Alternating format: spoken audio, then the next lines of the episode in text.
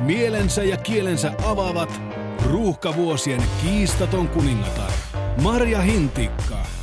Kolmen pojan yksinhuoltaja äiti Jenny Lehtinen.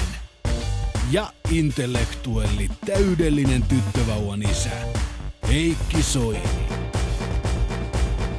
Marja Hintikka Live. Hyvin kiusattu on puoliksi tapettu, sanotaan. Ja se on totta. Kiusaaminen vie identiteetin, itsearvostuksen ja elämänilon pohjamutiin, ja siitä ei noin vain noustakaan. Kiusaamisen vastaisten kampanjoiden keulahahmoina komeilevat entiset kiusaajat, jotka kiillottelevat kilpeään harmitellen, että no ei tullut puututtua ja puolustettua silloin joskus. Mitä tästä kaikesta ajattelee entinen kiusattu ja nykyinen supermenestyjä? Me kysymme tänään, kumpi lopulta vie elämässä voiton, nössö vai nyrkkisankari?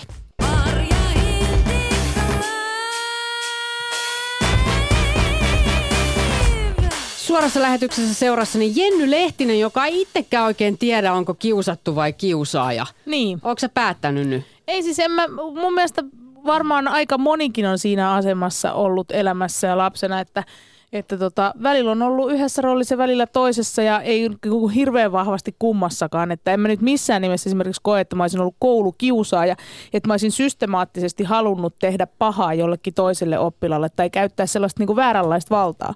Mutta aina joskus niin kuin tyhmyyspäissä, niin olen esimerkiksi keksinyt jostain jonkun hauskan jutun ja sitten ollut se he he he he jotain niin kuin No nythän terapiassa siitä avautuu ja Todennäköisesti yrittää. ei, koska mulla on ollut sit kuitenkin aika fiksui kavereita, jotka on sitten sanonut mulle jossain kohtaa, että hei nyt niinku oikeasti, nyt rajoita jo. Ja sitten mä oon se, että häh. Ja sitten mä oon tajunnut, että no ei tämä nyt mennyt ehkä ihan putkeen. Mä en ehkä ollut ihan niin hauska kuin mitä mä vaikka tänä Ne päivänä asia ei ollut niin kuin mitä itse olit ajatellut. Niin. Että se ei ollutkaan vain hauskaa. No musta toi kuulostaa aika tutulta. Joo. Rajataan nyt vähän. Niin. Seurassamme on myös Heikki Soini, jota ei mukamas ole kiusattu, vaikka elit siis hirvittävässä pelon ilmapiirissä koko lapsuutesi. Niin eikö se Heikki mukaan kiusaamista, että joku saa sut ahistumaan ja pelkäämään 24-7? Eikö se ole just sitä pahinta? No se on sellaista niin kuin kollektiivista kuin pahan olon tunnetta, mutta ei se ole mun mielestä, mä jotenkin näen kiusaamisen sellaisena, että se kohdistuu niin kuin suhun, mutta toi on ollut sellaista yleistä niin kuin pelkoa siitä, että elämä on hauras ja minulla on hammasraudat ja silmälasit ja painan alle 50 kiloa ja melkein 10 keskiarvoa ja soitan klassista pienoa ja No, on ollut juoksen silleen trikoot niinku- jalassa julkisella paikalla. Nimenomaan pienoa. Niin, saatan olla hieman hankalassa tilanteessa, jos ajatellaan, että ketä täällä voitaisiin kiusata, mm. niin sitten se on niinku aina semmoinen pelko, että voihan mm. se olla, että se voisin olla minä, mutta ei koskaan käynyt niin. No, mutta se on Miksi hyvä. ei sulle käynyt niin? Oletko ikinä analysoinut, että miksi juuri sinä selvisit siitä niin ilman, että sua alettiin kiusata? Mulla on ollut hyvin voimakas sellainen oman arvon tunto. Mm. Äh, en tiedä, mistä se sitten taas toisaalta johtuu, mutta siis sellainen, okei mä oon ollut aika nopea myös, kun täällä on myöskin puhuttu siis siitä sekä niin kuin fyysisesti että myös niin kuin jotenkin ajatukselta, niin siis se, että kun täällä on monesti käyty sitä, että miehet jää alakynteen jossain niin kuin riidoissa ja, ja niin kuin väittelyissä ja puhumisessa, niin se ei ole ollut mun ongelma. Ja sitten jos on ollut joku tämmöinen tilanne, niin mä oon aina selvinnyt niistä ehkä niin kuin sillä, että no mulle on ihan turha tulla päätään aukomaan, koska sit mä oon niin kuin selvinnyt sillä tavalla. Niin, niin, niin, sä oot nopea paitsi fyysisesti Suomen mestaruustason juoksija, niin sä oot myös verbaalisesti. Niin, ja jos on se, että on yrittänyt selittää tilanteessa, ei ole auttanut, niin mä oon aina päässyt haneen juoksemalla. Niin. Mm. No mä sain vaan turpaan sillä lailla, että mä aina jouduin jotenkin tällaisten pahimpien kiusaajien ja sy- syrjityimpien välimaastoon ja sit siinä niin kuin nyrkki viehuu meikänkin naaman läpi. Se oli vähän ahistavaa. Se on klassinen, että sua ei tarkoitettu lyödä, mutta se vaan niin kuin... Sä olit siinä välissä. Niin justiin. Mutta olit sä muka tämmönen niinku young justice warrior, sellainen niinku nuori oikeuden puolustaja siellä Niin. viittapäällä. Älä häntä meet lyö, ota minut. Oikeesti. Tadaa! Täältä tulee hintikka. Sorrettujen asiassa- puolella. Mä oikeasti olin. Mä muistan, kun mä kirjoitin yömyöhään läksyjen työn jälkeen sellaisen puheen, jonka mä ajattelin Mä en jotenkin ole yhtään yllättynyt tästäkään. jonka Niin. mä seuraavana päivänä koulussa pidin meidän luokan sellaisille pahimmille päänaukoille. Ja käytin hyvin nuorena, siis mä olin lapsi silloin, mä käytin sanaa henkinen väkivalta. Mä syytin heitä henkisestä väkivallasta. Oliko tämä niin sanottua pukukoppipuhetta, eli siis välitunnilla vai ihan kuin jonkun tunnin aluksi Tunnin vedit? aluksi ja opettajakin hämmentyi. Mä nousin seisomaan ja aloin vaan niinku plastata siinä. Eli ei ole kai kauas menty. Oliko siinä semmoinen Jerry Maguire-hetki, että Oli. kaikki hieman kiusaantuneesti taputti ja tajusi, Niin. että teit Joo. juuri elämäsi Niin siellä virheen. alkoi ensin se yksi tyyppi siellä taustalla, jossa niinku vähän liian Joo. hitaan jutun ja kukaan ei lähtenyt mukaan. ja voitte lopetti. kuvitella, mitä tapahtui mun asemalle sen jälkeen.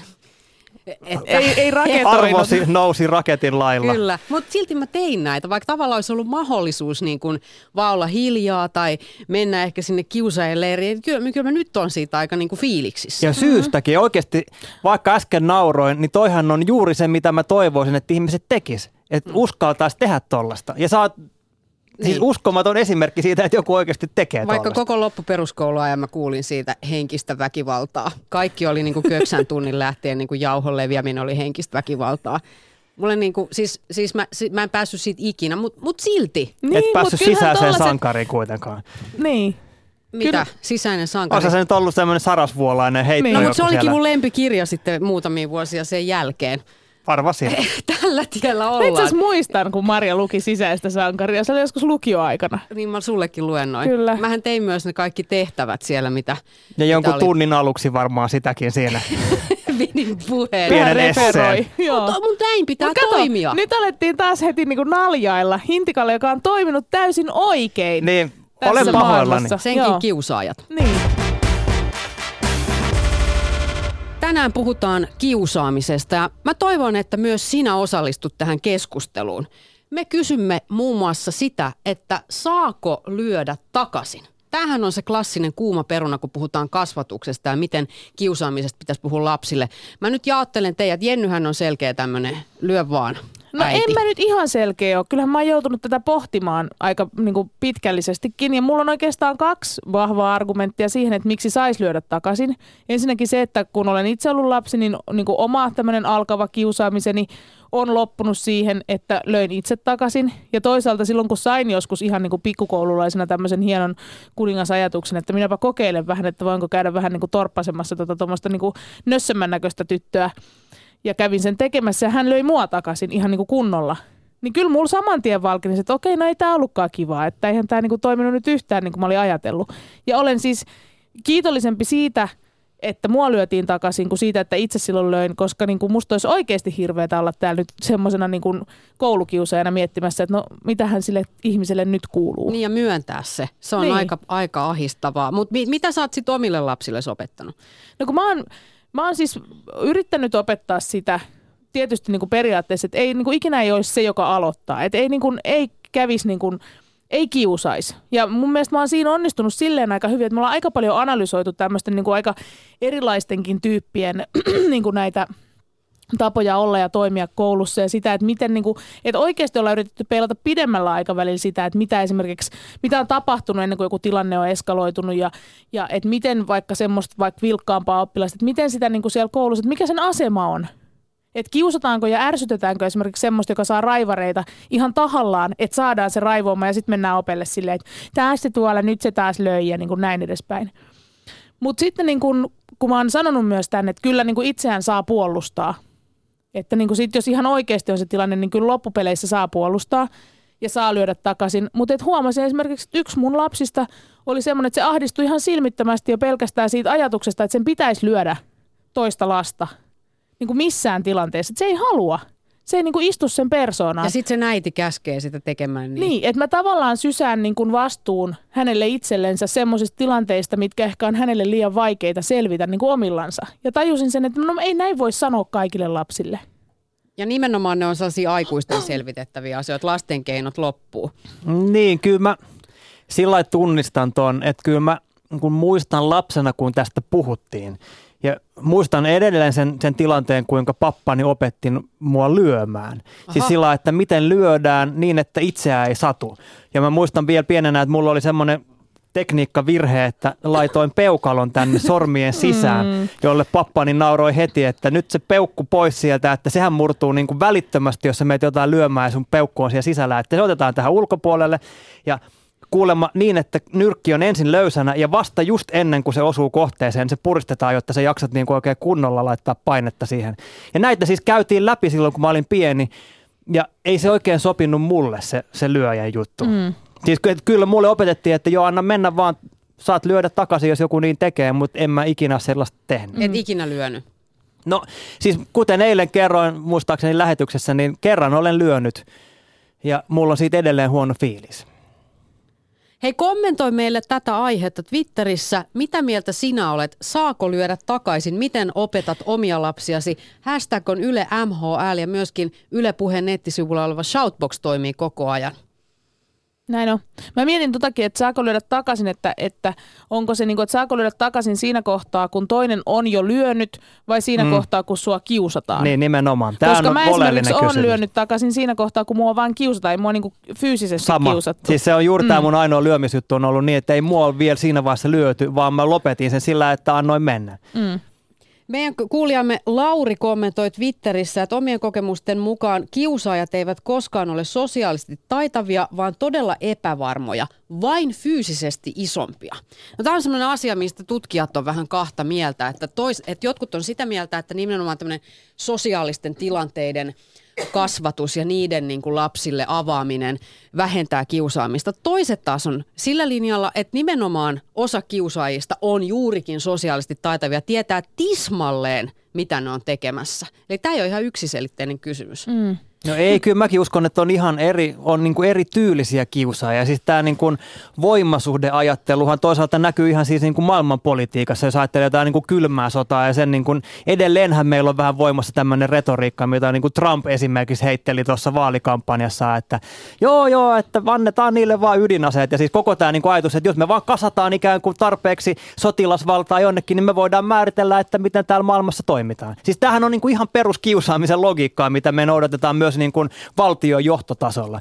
Mutta sitten on nämä älykkäät tyypit, jotka on ed- myöskin vahvoja ja ne on tosi pelottavia, siis koska siinä yhdistyy sit sekä niin kuin se semmoinen älyllinen vahvuus ja sitten se semmoinen niin kuin ylivertainen fyysisyys ja silloin se niin kuin ihmisen rajat on itse asiassa aika kaukana ja se on pelottava ajatus. Niin, ki- kivempihän on ajatella noin, että no se kiusaaja on aina semmoinen vähän luuseri. Mm. Mutta mitä jos se ei olekaan? Niin, ja sitten toisaalta tässä on myöskin edelleenkin se, että, että mistä tämä kiusaus niin kuin lähtee. Mistä se on niin kuin et, esimerkiksi itse huomannut, että kerran niin kuin, että miten herkästi lapset oikeasti tarttuu kaikkeen mahdolliseen, mitä me niin kuin aikuiset sanotaan. Et mä esimerkiksi kerran olin odottamassa, odottamassa lasteni kaveria niin kuin sille, että mulla oli omia lapsia autossa. Ja niin kuin ihan todella niin kuin hölmönä menin sanomaan sillä että, että tota niin, niin, kun tämän, tämän tyypin nimi oli Pauli, että missähän se Pauliina viipyy. Ja saman tien niin kuin takapenkiltä joku bongas, Pauliina, aha, Pauliina. Ja sitten kun tämä tuli, tuli poika kyytiin, niin se, että mun äiti sanoi sua Pauliinaksi. Ja siinä oli vähän vaikea niin kuin itse silleen, kun kun se oli mm-hmm. vaan ihan semmoinen niin kuin lipsahdus, mutta esimerkiksi niin kuin, Et kuitenkaan laulanut mitään Pampan Paulin taikakaulin. Ja... No, en, en laulanut näitä, tai siis on varmaan joskus alkanut ajatuksessani laulamaan jopa. Niin kuin, tiedätkö, että me niin kuin tosi paljon vahingossa, ihan vahingossakin mm-hmm. syötetään. Niin kuin mielestämme reagoidaan ihan niin kuin normaalilla tavalla joihinkin asioihin ja samalla syötetään meidän lapsille semmoisia käyttäytymismalleja, mitkä on ihan hirveitä, mitä ne sitten toistaa siellä niin kuin omissa sosiaalisissa ympyröissään. Meidän tämän päivän vieraamme Christopher Ignatiuksen kujanjuoksu alkoi, kun hän oli seitsemänvuotias. Siitä lähtien joka ikinen päivä sai varautua siihen, että jotain tapahtuu. Joku lyö, joku haukkuu, joku rikkoo sun tavaroita. Ja tätä kesti vuosikausia. Ja yläasteella yhdeksännellä luokalla tulikin sitten ihan kunnolla turpaan. Isommat jätkät hakkas, siitä tuli poliisikeikka, oikeusjuttukin lopulta, kun sovittelu epäonnistui. Ja käänne parempaan. Se tapahtui vasta paljon paljon myöhemmin, kun Christopher pääsi pois Kajaanista Helsinkiin. Ja nykyään hän, siis Krisu, on TV-kanava Subin social media manager, kanava ääni ja superinnostava Zumba-opettaja, jonka tunneilla ainakin Jenny on käynyt. Minä on, kyllä. Meni heti äänikin. Olen ollut siellä zumpaamassa niin, että äänikin lähti. Ei vaan oikeasti, se on, hän on upea. Ja Krisulla on tänään aika paljon asiaa meille kaikille äideille ja isille näiden kokemustensa perusteella. Mutta hei, jos teidän on pakko valita, että mm. oma lapsi, vähän tämmöinen niin kuin would you rather mm-hmm. kilpailu hengessä. Jos on pakko valita, niin haluatteko, että oma lapsi on kiusaaja vai kiusattu? Mm. Mä eilenkin tota mietin kovasti ja olen miettinyt sitä kovasti ja aikaisemmin olin niin kuin jotenkin silleen kallistuin tähän niin kuin helppoon ratkaisuun, että no varmaan kiusaaja, koska hän olisi silloin niin kuin ehkä henkisesti paremmassa kunnossa. Mutta en mä silti, kyllä mun mielestä niin makeimmat tyypit, ketä mä ylipäätänsä niin tiedän ja tunnen, niin kyllä niillä on joku tommonen haava taustalla. Siis surullista on se, jos ei siitä koskaan pääse yli, mutta sitten mä toisaalta uskon, että kyllä siitä voi päästä yli. Et mieluummin kiusaaja, koska en, Siis mä, kiusattu. Eiku, kiusattu, koska niin kuin, jos mun lapsi olisi niin mulkero, että hän niinku ihan tietoisesti kiusaisi muita ihmisiä, niin miten mä voisin arvostaa häntä enää niinku ihmisenä? Toki No no, tää- rakastaisin lapsenani. Tämä on juuri se, mitä mäkin ajattelen. Siis se, että onhan me nyt nähty, että kiusaamisella pääsee todella pitkälle. Siis aiemmin viittasin jo Donald Trumpiin, jonka siis koko vaalikampanja perustui käytännössä kiusaamiselle ja niin kuin erilaisten vähemmistöryhmien solvaamiselle ja niin kuin koko tämä grab them by the pussy niin kuin retoriikka, mitä hän edustaa, niin nähdään, että okei, vapaan maailman johtajaksi pääsee kiusaaja. Mutta toi, mitä Jenny sanoi, niin kyllä mäkin kiusatun silti valitsisin, koska jos ajattelee niin kuin kiusaajaa, jonka stereotyyppi kuitenkin on se, että et ei pysty niin kuin jotenkin asettautumaan toisen ihmisen asemaan ollenkaan, se on niin kuin empatiakyky puuttuu, niin en mä halua lapsekseni sellaista, joka ei niin kuin millään tavalla pysty näkemään kenenkään muun kokemuksia tai niin kuin yhtään ymmärtämään, että mitä hän tekee muille. En, kyllä siinä niin kuin jotenkin tuntuu siltä, että omat arvot on jäänyt aika kauas siinä kasvatustyössä, että missä mentiin pieleen. No mulla on, mä haluan sit vielä jotenkin uskoa sellaiseen elämätasaa, jossain on oikeus, tämä mun justice-hahmo hyökkää täältä, että se kiusattu, se saa elämässä jonkinnäköisen paikon. Ja myöskin aika monen tällaisen, juuri niin kuin Jenny sanoi, sellaiset ihmiset, joilla on joku haava, niin niillä on myös aika paljon annettavaa maailmalle ja kerrottavaa. Niillä on sitä empatiaa, ihmisen ymmärrystä, kykyä niin kuin nähdä asiat tarinoiden takana, niin kyllä mäkin valitsen ehdottomasti ton kiusatun.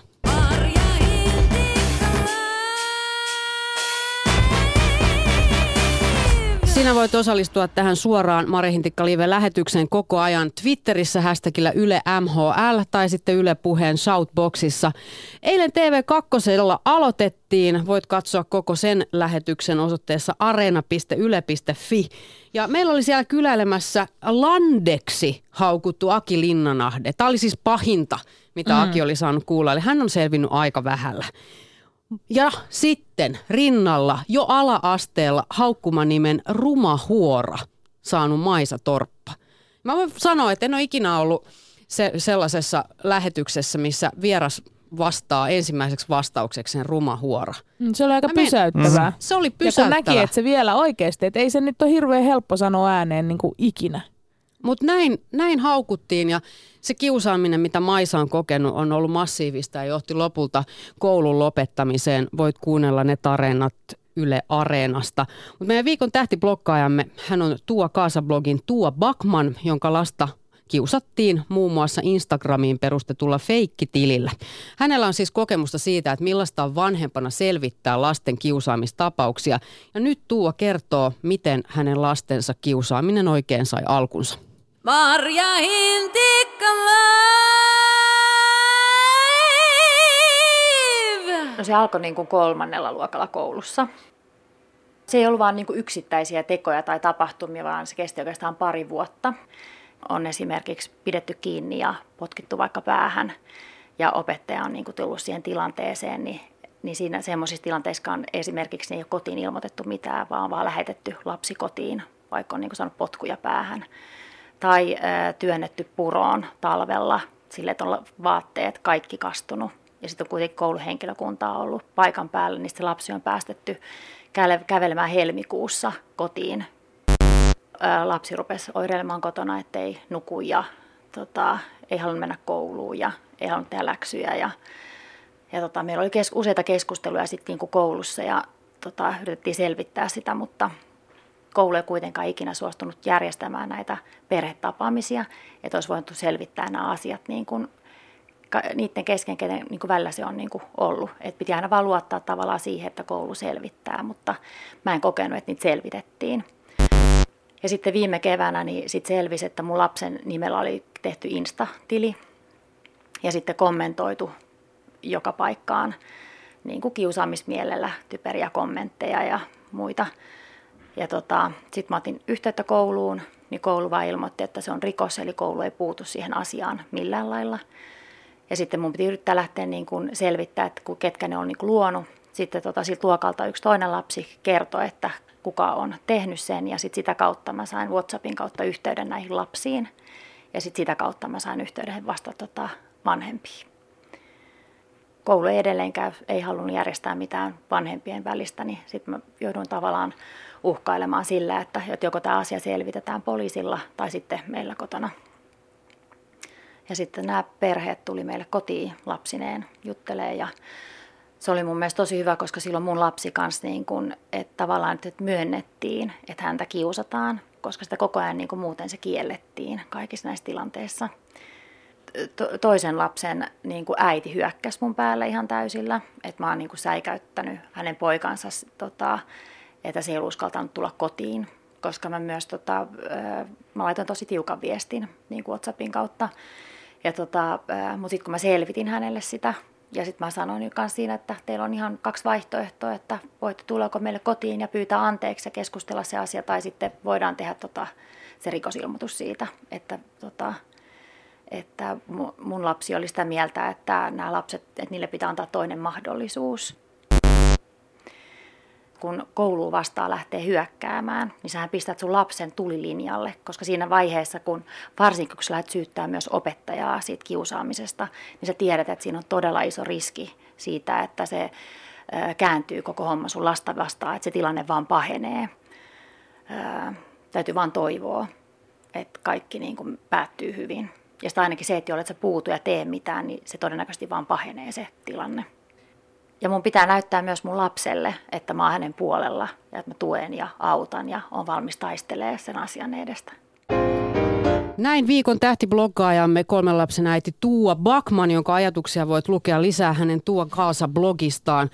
Mun mielestä Tuua on kyllä aikamoinen kunkku. Siis se on kutsunut kiusaajat ja heidän perheensä omaan kotiinsa selvittämään asioita, koska koulu ei ole tehnyt mitään. Wow.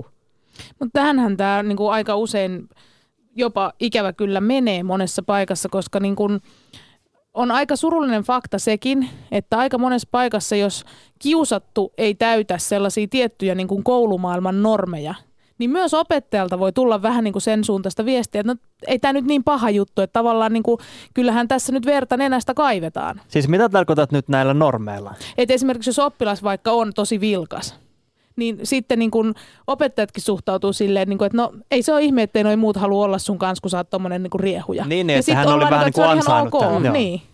Mutta tuo oli tässä ottanut ikään kuin oikeuden omiin käsinsä ja lähtenyt selvittämään. Nimenomaan tämä oli musta keskeistä, että lapselle pitää välittyä viesti, että hänen asioista ollaan kiinnostuneita. Joku, joku tukee häntä tässä. Ja hänen puolella ollaan, mutta tässäkin pitää olla siis tarkkana silloin, varsinkin jos tilanne on niin vasta alkamassa, nimimerkillä kokemusta on, että siinä kohtaa, kun lapsi tulee kotiin ja kertoo jonkun suuren vääryyden, niin sen sijaan, että itse suivaantuu siitä ihan silmittömästi sille, että se lapsikin oikein näkee, että Hanno, nyt mä asun johonkin kultasuoneen, että nyt toi niin kuin lähti aivan kierroksille ja rupeaa sitten syöttämään siihen vielä vähän lisää ja kokeilee kaikkea, että no millä, että miten tämä niin kuin tyyppi reagoi, mm-hmm. miten tämä oma vanhempi reagoi tähän ja sitten itse on niin kuin aivan kierroksilla ja valmis niin kuin sillä singolla ampumaan sitä kärpästä, mikä ehkä on ollut se asia ja siitä voi tulla ihan tosi iso kärhämä, kun pitää kuitenkin muistaa, että jos kysymys on vielä niin kuin jostain alakoulun ensimmäisillä luokilla olevista lapsista, niin ne on tosi pieniä vielä ja niihin voi niin kuin vaikuttaa ihan todella niin kuin paljon ja aika helpostikin. Eli ehkä konjakkipaukku ja yöunet ennen kuin lähtee. Juuri näin, ennen kuin lähtee Niin se voisi olla hyvä, mutta siis... Ei kännispäissään selvittävää lapsen kiusaamista. Mua sitä kiinnostaa, tarkoittaa. kun tässä Tuuan tarinassa hän siis toi esiin sitä, että hän otti sitten niin kuin rupesi selvittämään, että ketä nämä tyypit oli ja sitten laittoi WhatsApp-viestiä ja niin kuin, että haluaa antaa, lapsi haluaa antaa uuden mahdollisuuden. Ja tähän tämä siis yksi vanhemmista oli reagoinut niin, että hän on nyt pelotellut, niin kuin taas toisaalta tullut pelotelleeksi tämän lasta. Niin mä huomasin, Christopher, kun sä reagoit siihen. Se jotenkin niin kuin pyörittelit päätäs. Niin meillä on täällä päivän vieraamme Christopher Ignatius, nykyään äh, Subin kanavajuontaja ja tuottaja, myöskin social media manager. Ja tässä Tuuan keississä hän tuli myös esille tämä aikamme kiusaamisilmiö, eli nämä uudet mediat ja sosiaalinen äh, median käyttökulttuuri. Mm. Mutta niin, Heikki, niin, sana on vielä. vapaa. Mi- mitä sä ajattelit siinä, kun mä näin, että sä oikeasti niin kun selkeästi siihen kohtaan reagoit? Se on jännä juttu, että kun muistelee esimerkiksi omaa kiusaamiskokemusta, niin se syyttely ja tietysti aina vanhempien puolelta tulee aina se, että no eihän se meidän lapsi, että mitä sä nyt mitä sä nyt tuollaista sanot, niin kuin munkin tapauksessa, kuinka monta kertaa mä kuulin sitä kiusaamista. Ainahan meillä on ne äidin ja isän omat mussukat, jotka eivät oikeasti tee mitään. Ja monille vanhemmille tulee myös yllätyksenä kiusat, että heidän lapsensa on niitä kiusa, henkilöitä, jotka oikeasti kiusaa. Ja tänä päivänä some, niin se tulee myös yllätyksenä monille vanhemmille, koska fakta on se, että meidänkin ikäisissä – meidän nuoremmissa henkilöissä on ihan älyttömästi, jotka eivät osaa käyttää somia. Ne eivät tiedä, missä lapset oikeasti liikkuvat. Ja sama juttu on opettajien puolella. Mm-hmm. Eli ei tiedetä edes sitä aluetta, missä ollaan. Ja sitten tulee sellaisia syytöksiä, että ei, ei tämä nyt, ei tämä näin mennyt. Ja sitten tässä on vielä niin se, nyt puhun niin vaikka omasta kokemuksesta, niin suhteessa omiin lapsiin, niin kun on jotenkin se ajatus esimerkiksi, että sä voisit seurata lapsesi Instaa, lapsesi jotain Snappia, lapsesi ehkä WhatsApp-keskusteluitakin pyytää niitä näytille, mutta sitten niillä on vielä miljoona muuta alustaa, missä ne keskustelee. Ne keskustelee nettipeleissä, niitä pelejä voi olla kymmenen erilaista. Niin kuin yksinkertaisesti ei ole mitään mahdollisuutta, millä vanhempi voisi seurata tätä kaikilla, niin kuin kaikilla näillä alustoilla, ellei se sitten kiellä niiden käyttöä kokonaan, jolloin sitten kaverilla niin kuin paukuttaa niitä sinne, sinne internetin ihmeellisen maailmaan. Ja tämä on siis aikamme ilmiö ja sä teet tätä työksesi. Sä oot sosiaalisen median tuottaja, manageroit sitä subilla ja oot itse kovan kiusaamismankelin läpi käynyt ihminen. Ja millaista linjaa sä vedät kiusaamisen suhteen siellä, kun satoja viestejä koko ajan suodatat? Se on, se on vaikea yhtälö ja se on vähän semmoinen, että vähän niin kuin itse sosiaalisessa mediassa olevana, että joko sä olet siellä tai sä putoat kyllä hyvin nopeasti kärryillä. Eli kyllähän se sitä vaatii, että sä oot itse hirveän kiinnostunut ja aktiivinen. Eli kyllä mä niin kuin heitän palloa opettajille, mä heitän palloa myös vanhemmille, että täytyy ymmärtää niitä alustoja – kyllä ne on ne tietyt alustat, missä ne nuoret pyörii, lapset pyörii. Ja tässähän pitäisi heittää taas nämä ikärajat, että monia ei tiedä esimerkiksi WhatsAppin 16, K16 ikärajaa, Instan kovin ikäraja, jotka on 13 ja osa 18 vuotta, että siellä yleensäkään lasten ei pitäisi olla. Mm. Eli se on periaatteessa niin. mutta ei nyt siihen... luokkalaisetkin on. Niin kuin kyllä, on, on siellä. Niillä on, on oma luokkaryhmänsä siellä. Mutta ja, tie, mm. tietämättömyyttä, mutta että kyllä, kyllä joutuu, kyllä mä seuraan onneksi erilaisia herjaussuoratuksia pystyy laittamaan tuonne somen puolelle ja täkeillä seuraamaan ja se on sä joudut kikkailemaan siellä. Mä oon kyllä aika tiukka siinä. Toki kaikkia keskustelua ei pysty kahlaamaan läpi, mutta ihan päivittäin sellaista putsaamistyötä joutuu tekemään. Ja sitten, että mä puutun hyvin äänekkäästi siellä, eli mm, asetan välillä ihan julkisen häpeän, eli tarkoittaa sitä, että kerron, että tuo on väärin, sä teet todella tyhmästi, oliko tuo nyt järkevästi sanottu, ja jätän sen viestin hetkiseksi nä- näkyville, jos joku on puhunut tyhmästi, ja osoitan, haen muilta sen sen, sen tuen siihen mun sanojen taakse ja yleensä aina tämä toimii. Eli hyvin nopeasti pyydetään anteeksi ja somessa niin myös jäähyt käyttöön, mitä mä käytän todella paljon. Eli mä poistan ja sieltä tulee aika monilta, varsinkin nuorilta henkilöiltä, että anteeksi. Että mä lupaan parantaa tapan. Eli kyllä se on vähän semmoinen hallittu lastentarha, mutta – myös me aikuiset annetaan koko ajan huonoa esimerkkiä. Viimeksi tänään pauhosi somesta siinä, että myös me vanhemmat mennään sinne ihan samalla tavalla – on se sitten joku seiskapäivälehden joku artikkeli tai julkisuuden henkilön ö, profiili, asiakaspalvelu. Me mennään sinne huorittelemaan, käyttää ihan törkeitä kielenkäyttöä eikä yhtään mietitä, että se meidän kirjoitus myös näkyy lapsille, opettajille, työkavereille, työnantajille, kaikille muille. Ja mistä me haetaan sitä esimerkkiä? No toki sieltä. Eli kyllä meilläkin on itsellä vastuu jokaisella, mitä me somessa tehdään, että me annetaan luodaan sitä mielikuvan niille lapsille, jotka ovat siellä. Ja nimenomaan, että monta kertaa ajatellaan, että la, no lapset ei oikein tiedä, mitä ne tekee, mutta ne tietää. Ne on, kasv, ne on kasvaneet suoraan sinne. Me aika lailla tällä hetkellä me opetellaan ja yritetään pysyä mukana, mutta lapset ne kasvaa siellä ja ne verkostoituu että niillä on ne lonkerot joka puolelle siellä. Niin siis kun, tässähän on paljon puuttu just sitä esimerkiksi, että pitäisikö lapsilta ottaa puhelimet pois, kun ne menee kouluun, koska kuulemma sillä niin kuin kiusataan siellä. Mutta kun mä kuuntelen sua, niin kuulostaa siltä, että se ei ole niin se ratkaisu, että ruvetaan niin lyömään sanktioita jollekin puhelimen käytölle, vaan se ratkaisu pitää olla jo niin lähtökohtaisesti siinä, että miten siellä käyttäydytään. Vai ymmärsinkö mä oikein? Ei kun kyllä, kyllä ne käyttäytymissäännöt ja mä lähden siitä, että kun ryhmät ja joku esimerkiksi Insta, mikä on hyvin, tai YouTube tänä päivänä varsinkin Suomessa on ihan hillittömän iso, niin, niin käytännössä mitä mä teen ja mihin mä toivon, että myös kiinnitettäisiin enemmän huomiota, että ei nimenomaan ehkä niitä suoria poistoja, vaan sitä, että mä haen sen ryhmän, joka lähtee niin sanotusti siellä poliiseiksi niitä vastaan. Eli ryhmäläiset siellä, ne toiset lapset ja nuoret puuttuu tämmöiseen tyhmään käyttäytymiseen ja saa näyttämään ne muutamat tollukat siellä oikeasti tollukoilta, jotka sitten joutuvat korjaamaan, korjaamaan sitä omaa asennettaan. Ja sillä tavalla mä näen, että mä pystyn opettaa ja coachaa sitten sitä porukkaa siellä ryhmässä tai siellä somealustalla niin kuin käyttäytymään järkevästi. Et sitten jos ei tapahdu mitään muuta, niin sitten ää, poisto – ja sitten myöskin näpäytys, että tajut, että sä syyllistyt tässä kunnianloukkaus, että tämä on rikos. Että kyllä siinä monta kertaa, kun laittaa sen poliisikortin, että, että mulla on print screen tästä näin olevassa, mulla on sun yhteystiedot tässä näin, niin sitten se hiljentää sitten keskustelua. Ja ihmiset ei taju, jota, tota, varsinkin musta tuntuu, että niin kuin me vanhemmat sukupolvet, että, että siellä voisi niin kuin tehdä ihan mitä vaan, sanoa mitä vaan jossain somessa ja nettikeskusteluissa. Se on esimerkiksi kunnianrikos, kunnianrikos, sä oot syyllistynyt rikokseen, jossa menet oikeasti huorittelemaan ja sanomaan väitteitä, mitkä ei pidä paikkaansa. Esimerkiksi Maria, vaikka sun someen mennään ja siellä karkeata kielenkäyttöä, sä voit haastaa oikeuteen. Ja sitten minkä monet ajattelee, että, että, että, että se 15 on se ikäraja, millä, millä sä joudut niin kuin oikeuden eteen ja sä oot oikeasti tuomittava henkilö, mutta sä oot vahingonkorvausvelvollinen vaikka sä olisit 7V, eli jos sut tuomitaan esimerkiksi, että sä oot somessa haukkunut sun koulukaveria opettajaa, niin, niin sä olet ihan samalla tavalla, sä oot vahingonkorvausvelvollinen ja sä olet ihan siitä huolimatta, niin sun asia käsitellään. Ja näitähän on nyt ollut vireillä Suomessakin, että esimerkiksi opettaja on haastanut ihan ala-asteikäisiä lapsia ja päinvastoin vanhempia, vanhempia ihmisiä kunnianloukkauksista puolia toisin, mikä liikkuu somessa. Että se, se on ja valitettavasti nousujohdanteinen asia. Mm. Mutta tämä pitäisi vaan Kingin muistaa. Christopher Ignatius on siis 36-vuotias menestyvä mies. Sä kasvatat suomalaisia tällaisen somekulttuurin ja käyttäytymään siellä ihmisiksi. Eli, eli tota, teet tosi tärkeää työtä, mutta tähän ei ole päästy aivan helpolla. Sulla on itsellä hyvin rankka kiusaamismenneisyys. Milloin sun kiusaamishistoria alkoi? Mun kohdalla se alkoi silloin ihan heti, kun päästiin kouluun. Itse asiassa mun ensimmäinen koulupäivä oli jo aikanaan sellainen, että, että mä sain ensimmäisenä kommenttia. Se mun ensimmäinen muista koulusta on se, että ää, ne mut kysyttiin, että miksi mulla on tyttöjen kaulohuivi kaulassa.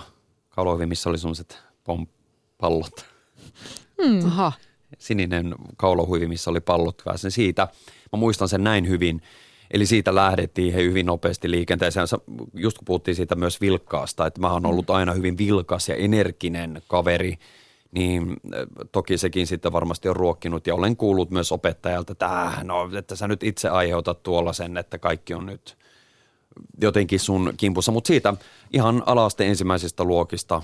Ja, ja, ja se vaan paheni, että et niitä on ihan hirveitä katsoa niitä mun ensimmäisiä kirjoituksia Harakan varpailla – mä oon kirjoittanut ylös mun ajatuksia pikkupojasta lähtien. Ne on ihan hirveitä. Niin kuin ensimmäisenä rupeaa käsittelemään öö, sitä, että mä pohdin en sitä, että miten kiva on koulussa tai kiva on harrastaa tai nähdä tyyppejä, niin mä pohdin sitä, että miksi, mä olen, miksi minua kiusataan, miksi minä olen vääränlainen tai miksi minä en osaa tehdä mitään tai miksi mua kutsutaan tytöksi tai vastaavia ihan hirveitä asioita, mitä mä oon niin, niin kuin pikkupoikana niin kuin pyöritellyt päässäni – mutta sitten kuitenkin jollain tavalla, että joku musta on laittanut mut eteenpäin ja on ottanut sitä hymyynaamoria ja jatkunut kuitenkin eteenpäin.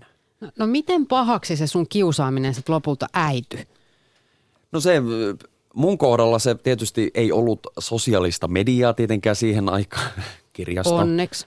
Mm. Mutta se oli, se oli sitten mun kohdalla sitä, sehän lähti tuosta peru haukkumisesta, se lähti sitten tavaroiden hukkaamisen ja sen jälkeen mä oon kertonutkin sen, että esimerkiksi mun pyörälle on tehty niin älyttömiä juttuja pelkästään. Se on ollut puussa ja rikottiin tavaroita, sitten tuli uhkailuja ja sitten tuli ihan niitä, että runtattiin seinää vasten ja portaisiin polvilleen ja sitten alkoi sellaista mot, mätkimistä ja semmoista niin kuin satuttamista, että rupesi ihan fyysisesti sattumaan, että mulla on polvissa arpia ja muita, mitkä niin kuin muistuttaa noista.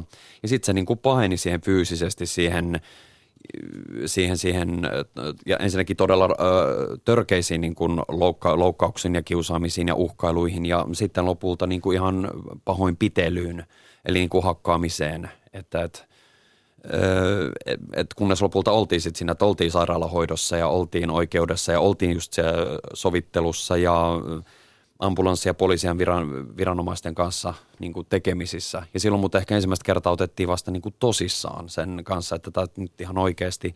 Ja se, että yläasteella niin mä, mä suunnittelin omia hautajaisia ja, ja tuota, tuota, niin kuin mietin omaa kuolemistani. Ja mä tajusin, että se on joko, joko minä tai – öö, minä tai sitten ne kiusaajat on siinä mukana. Ja tässä on ihan aika hirveä, siis su, koskettava viesti, minkä mä sain juuri äsken mun Facebookiin.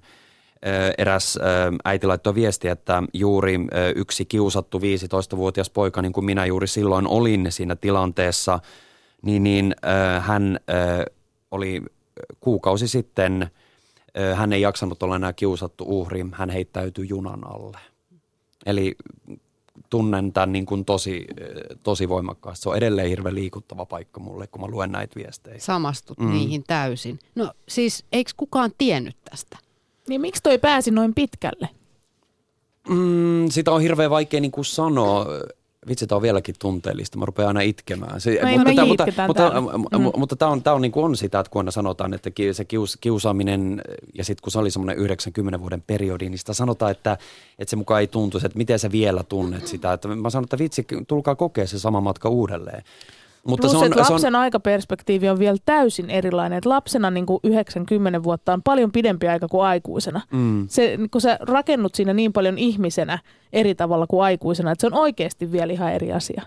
Se on, ja mä, se on, se on sitä, mä, aina kun sanotaan sitä, että luetaan rivien välistä ja kuunnellaan rivien välistä, niin eihän niitä halua niitä, niitä sähän haluat olla se hyvä, hyvä tyyppi kotona – et halua niitä pahoja asioita käydä läpi.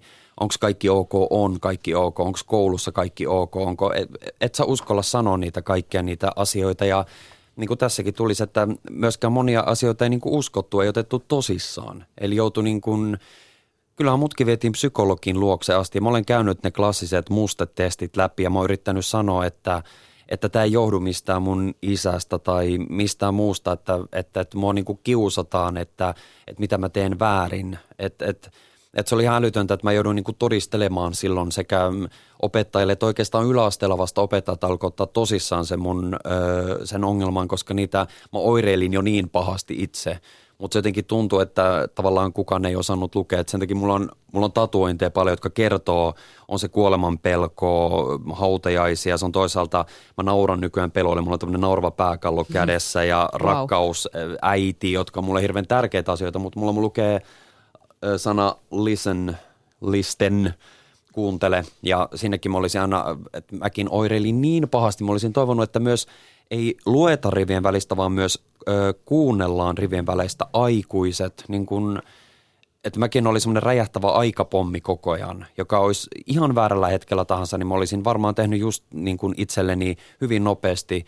Mä olin yhdeksännellä luokalla, mä olin semmoisessa pisteessä, että ei varmaan olisi, kun sen jonkun yhden ihmisenä tarvinnut sanoa, kahden ihmisen sanoa sille, että niin kuin muakin sanottiin, että me, ja tapa itsesi että me pois, että sä, että sä oot ihan mitätön ihminen, susta ei koskaan tule mitään, niin ei olisi varmaan enää hirveän monta tarvinnut enää, mutta sitten tuli tämä pahoinpitely, että sitten mä olin, olin lopulta siinä tilanteessa, että olin siellä sairaalahoidossa ja naamatohjona ja muuta, että sen piti mennä niin kuitenkin siihen asti. Ja sitten kun ne poliisit tuli, oli niin, se on, sitä ei osaa selittää, mutta että siinä vaiheessa kun sä oot niin kuin ruhjella ja vertaa joka puolella ja poliisit tulee siihen ympärille, niin äh, toki itkettiin, mutta sitten nau, mua nauratti ihan hulluna, koska mä olin sille, että jes, että et, et, nyt mulla on niinku todisteita, että nyt, et nyt mut otetaan niinku tosissaan. Mm, niin nyt tämä on totta. Niin. Miten siis kaiken tämän jälkeen, kun sä kuvailit sitä, että se koko ajan niin kuin kehittyi ja meni vaan niin kuin pahempaan suuntaan, ja nyt niin kuin vuosien jälkeen, kun sä sitä mietit, niin miten sä oot niin kuin prosessoinut sen kaiken ja sen niin kuin selityksen, että miksi sulle kävi näin? Koska joku selityshän sun on ollut pakko sille saada ja käsitellä se, että sä pystyt menemään eteenpäin. Si- siinä on varmaan monta eri kulmaa. Siinä on var- varmasti se, aina sanotaan pieni kaupunki. Mun isä, mun isä oli muusikko ja, ja tuota, tuota, siellä oli alkoholismi ja muuta. Hänet tunnettiin siellä, kaupungeissa, siellä kaupungissa sillä alueella ja josta mä otin sitten jostain syystä koppia. Ja sitten varmaan ehkä se, että mä olin herkkä. Mä tykkäsin tanssia, mä tykkäsin perhosista. Mä olin erilainen poika. Mä en, mä en ehkä osunut siihen muottiin, mitä niin kuin, öö, tavallaan ehkä tarjottu yhteiskunnassa niin kuin helposti. Mutta se oli myös tosi ihmeellistä, että myös esimerkiksi meidän koulun rehtori oli äidilleni sanonut, että minusta ei tule yhtään mitään, että minusta tulee hyvin luultavasti ongelma nuori, tulen, tulen aiheut, alkoholin kanssa sekoilemaan ja niin edelleen, että se tavallaan se koko juttu meni myös sinne aikuisiin ja sitten tuli sitä vähättelyä, että, että ei susta koskaan tule mitään, mutta siinä, siinä oli aikuisiakin mukana, että samalla lailla, mutta näistä varmaan kaikista se omalla kohdallaan meni. Mä tanssin, se, mä varmaan tein paljon semmoisia asioita, mikä ei vaan siihen ajatusmaailmaan osunut, mutta mä tiedän, että ei, ne syythän voi olla esimerkiksi isossa kaupungissa, missä on paljon enemmän kulttuuria ja mahdollisuuksia tehdä, niin kyllä mä monta kertaa luulen, että se lähtee semmoisesta, että sä jollakin tavalla olet erilainen kuin se, mitä se iso massa siinä ympärillä on. Ja sä kiinnität sen porukan huomiota, että vähän punainen tolppa mustien tolppien joukossa ja muut rupeaa, että kuka sä oot, mitä sä oot ja siitä, siitä se niin kuin lähtee. Ja varmaan sitten se, että mäkään en, en uskaltanut – ö, räksyttää takas. Olisi pitänyt räksyttää takas. Vitsi, kun mä niin monta kertaa näen itseni nyt tällä hetkellä, mä haluaisin mennä sille Kristofferille sanoa, sille jäbälle siellä, että, että, että tee ja mm, sano laita jotain. Vastaan. Laita vastaan, mutta en laittanut vastaan. Tänne on tullut esimerkiksi Yle Puheen Shoutboxiin viesti nimimerkiltä Hale Bob. Ehdottomasti pitää lyödä takaisin, rankasti kiusattuna kaduttaa eniten tuo, ettei itsekään tehnyt mitään. Muiden toimimattomuudelle ei itse voi mitään, mutta voimauttavaa toiminta olisi ollut ottaa tilanne haltuun itse ja ehkä viimeinen avunhuutokin. Mi- mitä tämä herättää sussa? Ei, ei. En, en, en mä halua, siis toki varmaan tulee niitä tilanteita, että mäkin olisin halunnut niiden ihmisten, niin että no, et lyödä takas tai muuta, mutta ei, ei se. Se ei ole niin kuin sun ei, juttu. Ei, se ei, ei, mm. ei se vaan, mä en, en näe sitä väki, väkivaltaa mun mielestä missään tapauksessa. Ei ole niin kuin, vaikka joskus sanotaan, että no motta se takas, mutta ei, ei se, ei se olisi, mulla olisi tullut niin kuin siitä niin kuin paha mieli. Muistan, mun, mun isosisko kerran mottasin ja mä en ole siitä ikin, se on mun ainut kerta, että mä oikeasti jotakin mottassut. Ja, ja mä en ole siitä ikinäkään toipunut, toipunut varmaan vielä henkisesti, että mä niin kuin koskin toiseen ihmiseen fyysisesti niin kuin tuolla tasolla. Mutta kyllä mä joskus sanoisin, että mä haluaisin sen kiusatun niin kuin laittaa mun, mun niin kuin käsit ymmärtämään, että mitä, mitä mä oon käynyt läpi ja mitä mä oon tuntenut ja mitä fiilistely ja kaikesta, että se, että se laittaa niin kuin sut itsesi tote ihmettelemään sitä, että mitä mä teen väärin, vaikka ei tee mitään väärin – tiedättekö sen ajatusmaailman, mm-hmm. että yrittää väkisin löytää itsestään jotakin syytä, että miksi minä en kelpaa. Ja se, se on niin kuin hirveä tilanne, mutta mut, totta kai sitä on vaikeaa sanoa jollekin kiusaajalle tai muuta. Ja kyllä mä tiedän, että aina sanotaan sitä, että, että kiusatulla on paha olla ja monta kertaa näin se on. Että siellä on vielä jopa pahempi olla kuin sillä kiusatulla ja niin kuin halutaan ehkä niitä omia ongelmia paeta sitten. Se on, se on julma paikka sekin.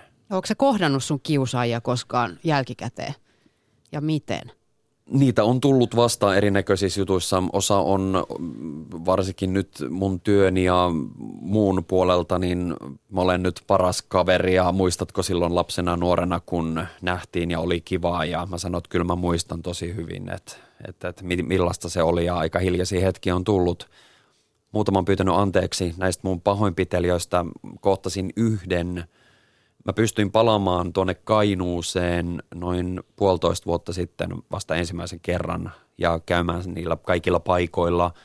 Ja siellä reissulla sitten tull, tapasin yhden näistä henkilöistä ja, ja se oli se oli hyvin jännä tilanne. Hän pyysi anteeksi ja hän olisi halunnut aina, aina niin kuin pyytää multa anteeksi. Sitä tilannetta ei tullut ja mä kysyin, että miksi, mi, mitä mä tein. Ja sanoin, että ei ollut mitään syytä, että sä vaan olit sä.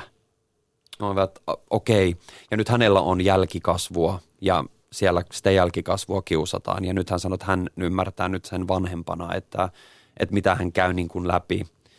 Ja nyt hän sanoi, että, että mikäli joku tulee minua kiusaamaan, niin hän on aina mun bodyguard ja se Mitä sä rist- ajattelet, kun sä kuulit, että sun kiusaajan omaa lasta kiusataan? mä oon pahoillani. Mä en haluaisi sen pahan niin kuin jatkuvan ollenkaan. Toki ristiriitaisia tunteita.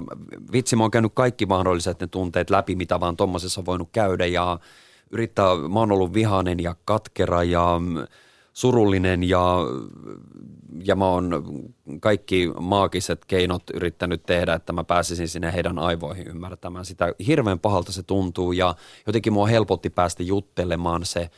Ja mä niin toivoisin aina näin, näin niin kuin vanhempina, että vanhemmat juttelis ja sitten nämä kiusaajat myös miettisivät, ihan sama tekeekö ne sitä somessa, myös aikuiset kiusataan muuten ihan hulluna tyyppejä toinen toisia. Et jokainen miettisi myös sitä, että miten paljon se vaikuttaa tulevaisuuteen, että tälläkin kaverilla niin, että sitten kun tuli se rikosrekisterimerkintä nuorena henkilönä ja tuli niitä oikeusjuttuja, niin ne vaikuttaa sun kaikkeen tulevaan tekemiseen. Ja vähän niin kuin tänä päivänä, niin, niin kuin haluaisin, että jokainen tekisi mieli näille kiu- tyypeille, että jotka kirjoittaa tuolla somessa, niin näyttää sitä, että vaikka sä kirjoitat WhatsAppiin jonkun jutun tai Facebookiin jonkun tai sä teet jollekin ihmiselle jonkun, niin se näkyy, se ei poista sitä tilannetta ollenkaan. Sama se rikosrekisterimerkintä tai se, että sut tuomitaan siitä kiusaamisesta, niin se tulee vaikuttaa tulevaisuudessa sun työpaikkaan, sun koulutukseen, sun uraan, sun perheeseen. Ja tämä yksi mun kiusaajista, hän on voinut pahoin kaikki nämä vuodet. Mä oon pahoillani hänen puolesta, me ollaan nyt kavereita, me ollaan niin kuin ok, ei meistä ystäviä tule koskaan. Ja toivoisin, että hän itse ymmärtää ja pystyy nyt puhumaan omalle jälkikasvulleen ilman mitään väkivaltaa, että, että, että asia voidaan käsitellä niin kuin läpi. Että aika olisi muuttunut ja Villi Viidakko.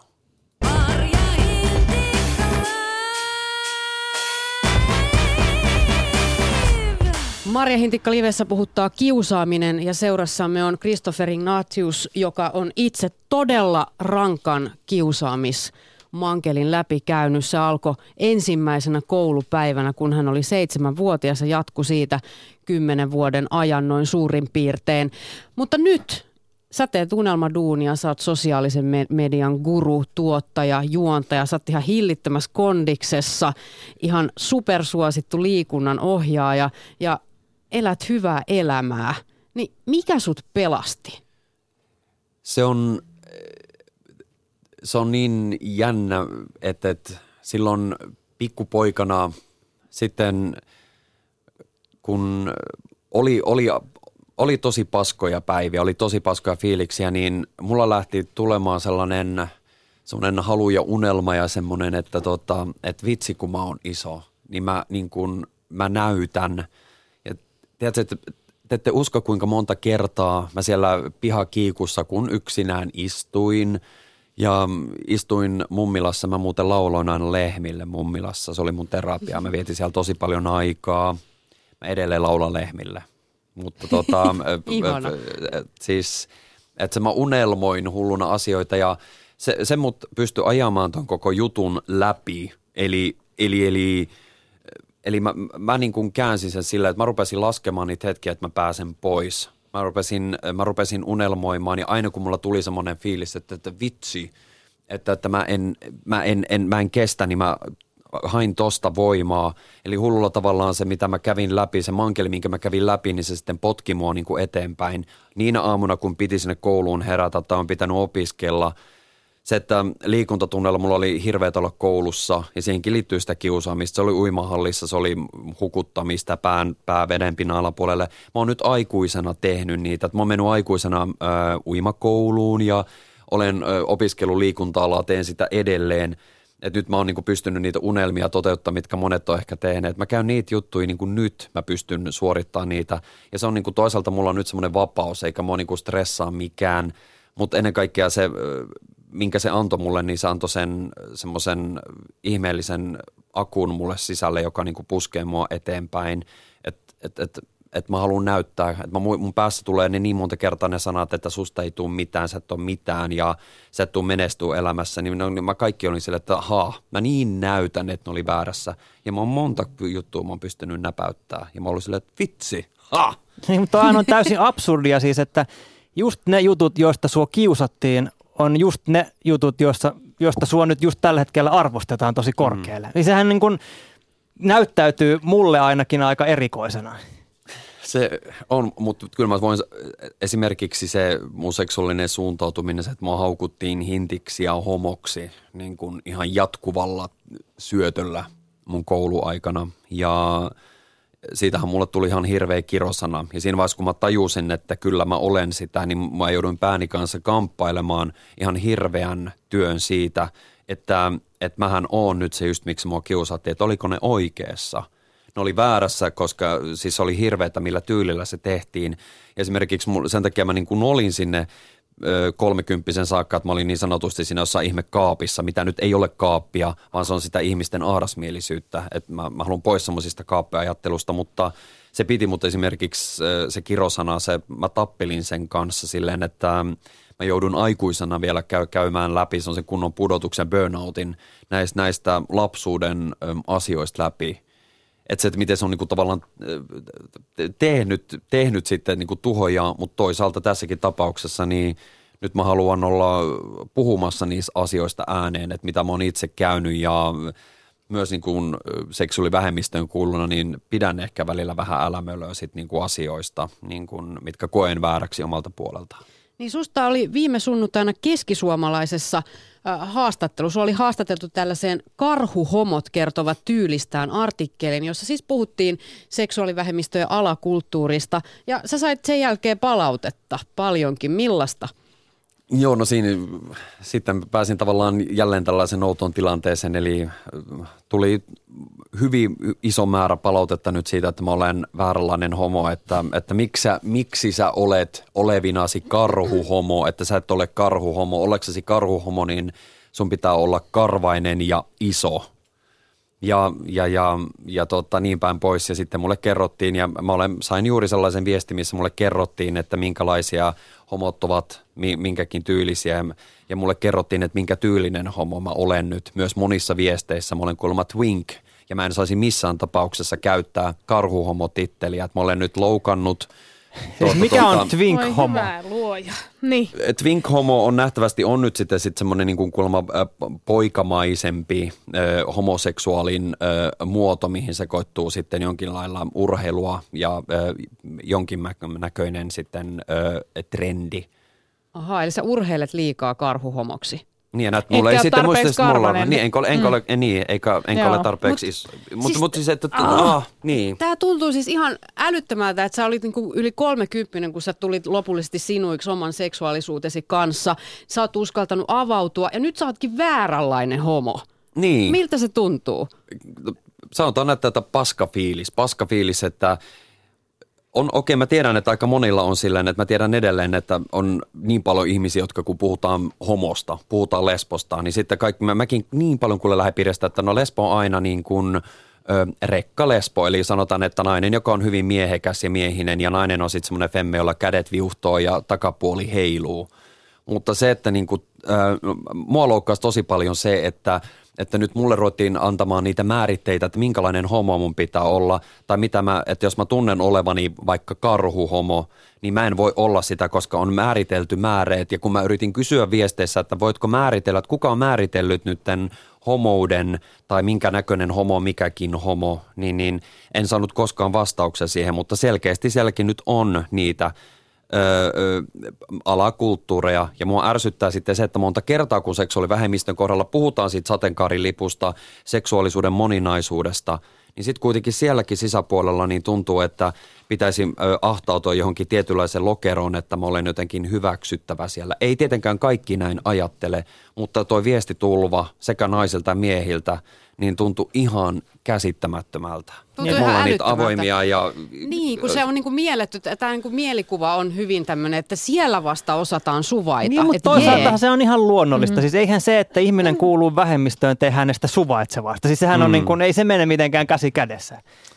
Hei, Christopher, mä vetosin eilen suorassa lähetyksessä siihen, että okei, me puhutaan paljon lasten kiusaamisesta, mutta on myös aika katsoa peiliin, ihan niin kuin säkin sanoit, koska me aikuiset, me ollaan ne, jotka todella osaa kiusata. Suomi on Euroopan kärjessä esimerkiksi työpaikkakiusaamistilastoissa. Ja pyysinkin, että ensi viikolla, kun tulee Suomen suurin perheohjelma Linnan juhlat, kaksi ja puoli miljoonaa katsojaa, että pystyttäisikö me tsiigaamaan se lasten läsnäolessa ilman, että me haukutaan jokaista iltapukua, vääränlaista kampausta, roikkuvia alle, vinossa Hirveän näköinen muija tolla tai upeeta. miten se tommosen käppänän kanssa nännitkin siellä jo mm-hmm. Niin, pilkottelee. niin, pystytkö sä tähän? Pystyn, pystyn. Ihan, ihan varmasti pystyn. Eli haaste on heitetty. Kyllä. Christopher Ignatius on mukana. I mean, Myöskin me nautitaan viihteestä, jossa äh, pilkataan. Tästä on esimerkkinä monet tosi TV, on sitten kaiken maailman äh, ummikot ulkomailla tai muuta. Ja mä heittäydyin tälle tielle, kutsuin paikalle ammattiroustaajan, joka roustasi mut suorassa lähetyksessä. Mä haluan sulta, Christopher, nopeat kommentit, miten tähän reagoit. Näin mua roustattiin.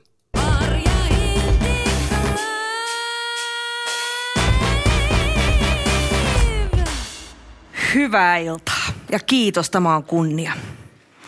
Hän on kaunis, fiksu, rohkea, kadehdittu, menestynyt TV-juontaja, koko kansan suosikki.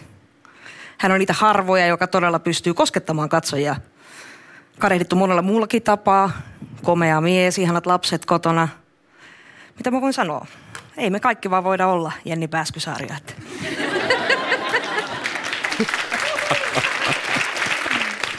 Näin siis Kaisa Pyykkönen, stand-up-koomikko meikäläisestä. No sua nauratti, Christopher. Mitä sanot? No sehän, sehän napsahti, mutta hei, Se napsahti. sehän napsahti. Mä sanon, että palautetta ja mielipiteitä saa olla, mutta sen voi tehdä tyylillä tai tosi tyylittömästi. Kiitos super paljon vierailusta, Christopher Ignatius. Tää oli ihan huikeeta. Kiitos.